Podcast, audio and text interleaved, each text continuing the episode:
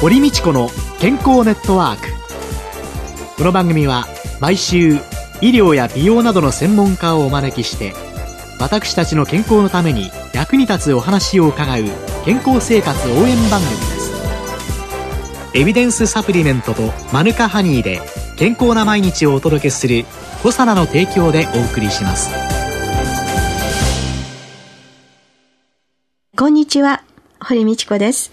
今週はゲストに株式会社エビータ代表取締役で管理栄養士の浅野真美子さんをお招きして冬のダイエットと題してお話を伺っております。冬の寒い朝の朝食なんですけれどもね、これはどんなメニューがいいんですかね？冬の朝、結構おすすめしてるのは、スープ系のものをおすすめしています。朝だと、お野菜ですとか、あと冬の根菜類ですとか、体を温めてくれるもの、あと生姜を入れていただいて、野菜不足ですのでね、お野菜しっかりと入れてスープで温まっていただく。根菜類とはい生姜なんかも入れはいて温める。温める体を温めるメニューがおすすめです。あとは、まあ、冬には限らないですけれども、酵素の多い果物類ですね。果物ははい朝がいいんですか？果物は朝がいいですね。やはり果物自体は酵素が一つ入ってるっていうので、はい代謝を助けてくれるっていうのがありますし、はいあと果物に入ってる果糖ですね。はい果物の糖と書く果糖ですが、はい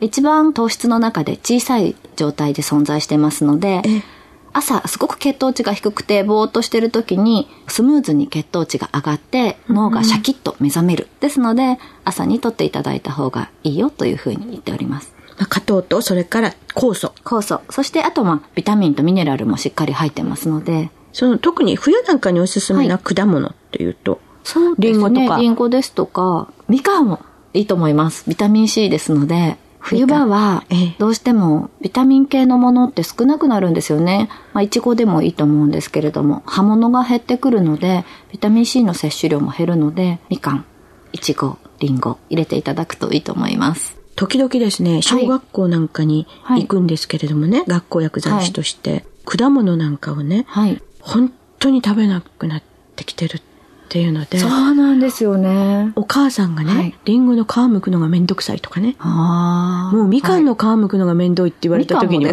みかそう、みかんっていうようなね、ことをねねクエスチョンマーク、え、この人何言ってるっていうのでちょっと理解できないぐらいに、はい私は思ったんですけれども、はい減ってきてるんですよね。減って、そうですね。やっぱりお母さん食べないとお子さんも食べなくなるので、習慣的にどんどん食べなくなっていきますよね。そうすると食事っていうことになってくると、はいやっぱり家庭での教育っていうのがかなり重要ですよね。重要ですね。やっぱりお母さんが何食べるかによって、もう全く変わっていきます。学校の給食だけの問題にはならないですよね。ね朝も食事なしではい行ってらっしゃいっていうね、はい家庭も結構多いですからね。ねみかんぐらいは食べさせてはいっていう感じですかね。はいで、じゃあ、あの、昼お仕事をなさってる人なんていうのは、まあ外食される方も多いと思うんですけれども、そういう方、外食する時のお昼のポイントっていうんですかね。外食食べる時のイメージとしては、お野菜がまず不足していることと、脂質系、油のものが多くなっちゃうということをポイントにしていただく。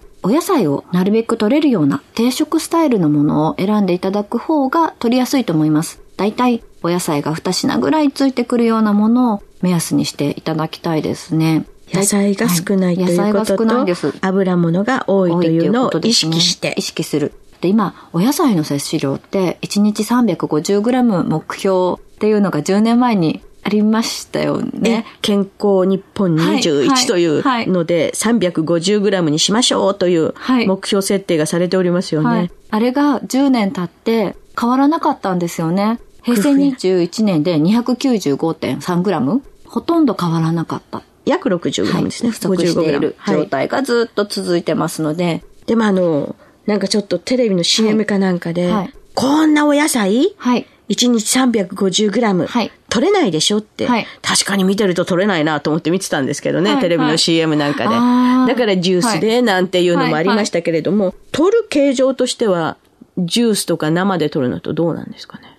理想的なのは、お野菜で、ジュースじゃなくてお野菜で取る方ですよね。ええで、大体小鉢食べると、ちっちゃいもので、80g ぐらいお野菜って取れるんですね。あの、コンビニのサラダでも一番小さなものでも 90g ぐらい入ってるんです。なので、毎食2つ野菜を取ろうと考えると、350は軽く超えるはずなんです。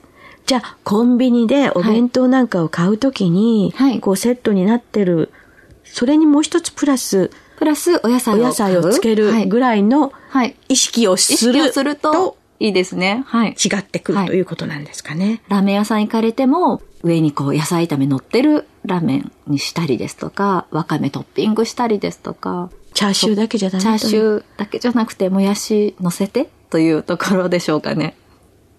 もやしいっぱい、わかめいっぱい。わかめいっぱいちょっとはい意識すると、はいこれは私でもできそうですね。少し意識するとこう、そうですね。違ってきますよね。はい。で、あと、りますね。あの、お弁当おじさんという人も少なくないと思うんですけれども、そんなお弁当はにいおすすめのメニューってあります、お弁当におすすめのメニュー。うーん、これもやっぱり一緒ですけど、お野菜不足なので、なかなか外でお野菜取ってくださいって言ったんですけど、買うと高いので、ええ。持っていかれるんだったら、お野菜いっぱい持ってったり、あと果物を別で持っていかれるといいなと思います。果物と、お野菜をそれからお野菜を一品、はい、プラスして。プラスして、はい。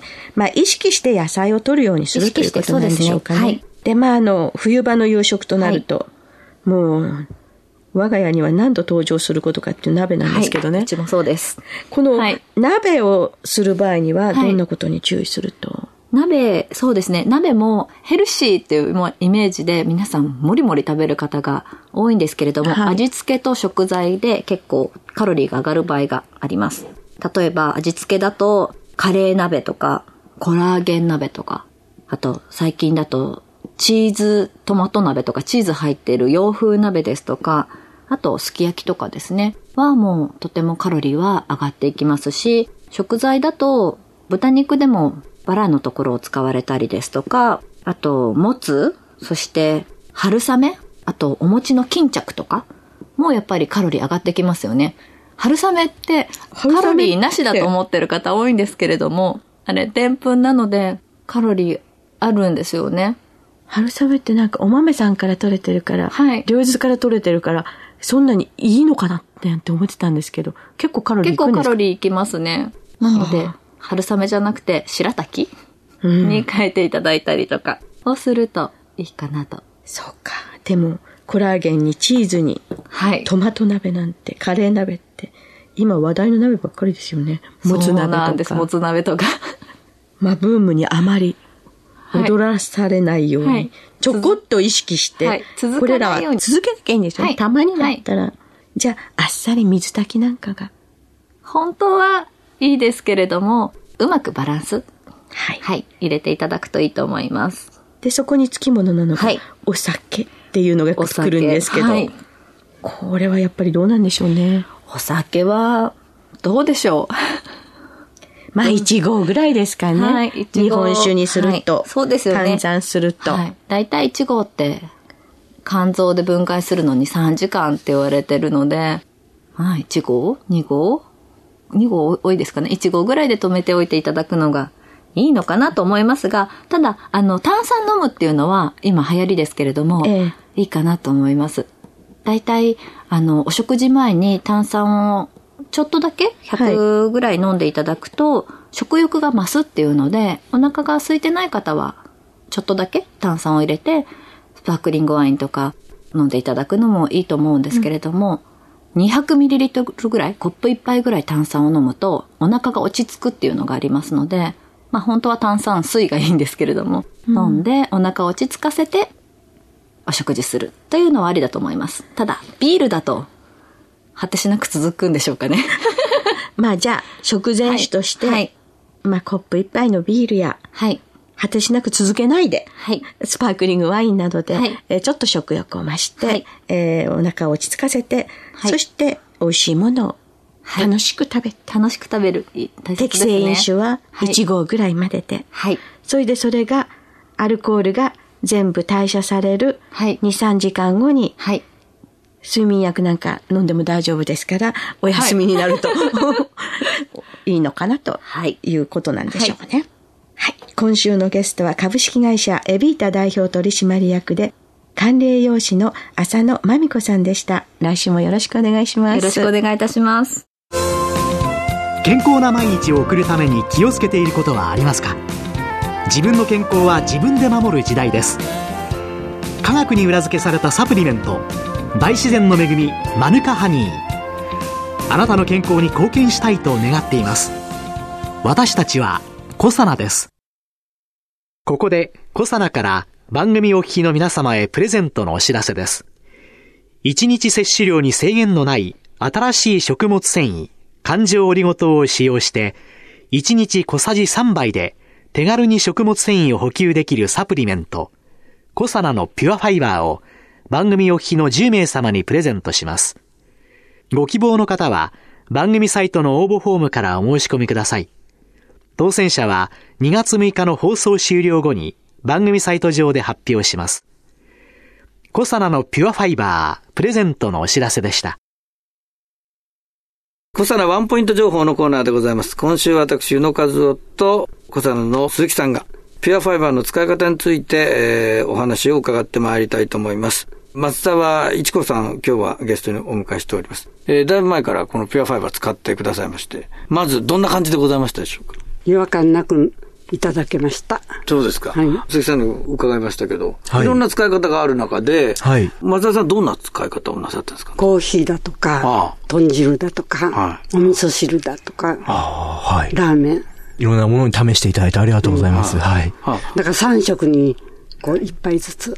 ありがとうございます。朝はコーヒーに入れて、はい、お昼はラーメンに入れて、夜は味噌汁に入れて。ああ、ありがとうございます。やっぱりあの、サプリメントっていうのは続けていただくことっていうのがあの、非常に大事ですので。そうですね。はい、お年で言いますと、70代のちょっと後半です、ね。後半です。はい。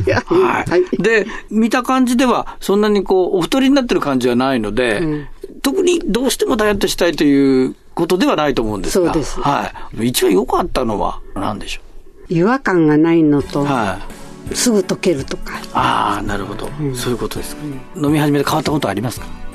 ちょっと便通が良くなったとか。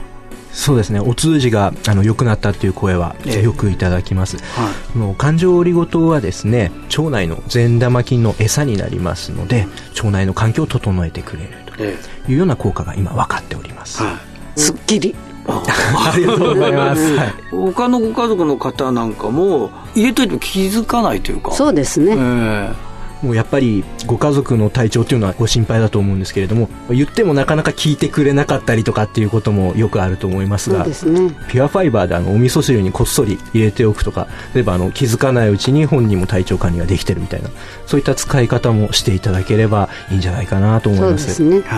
わ、からないんですものね。はいそうですね。はい今日は小佐の鈴木健さんとともに小佐のサプリメントピュアファイバーを利用された方にお話を伺いました。どうもありがとうございました、ありがとうございましたありがとうございました。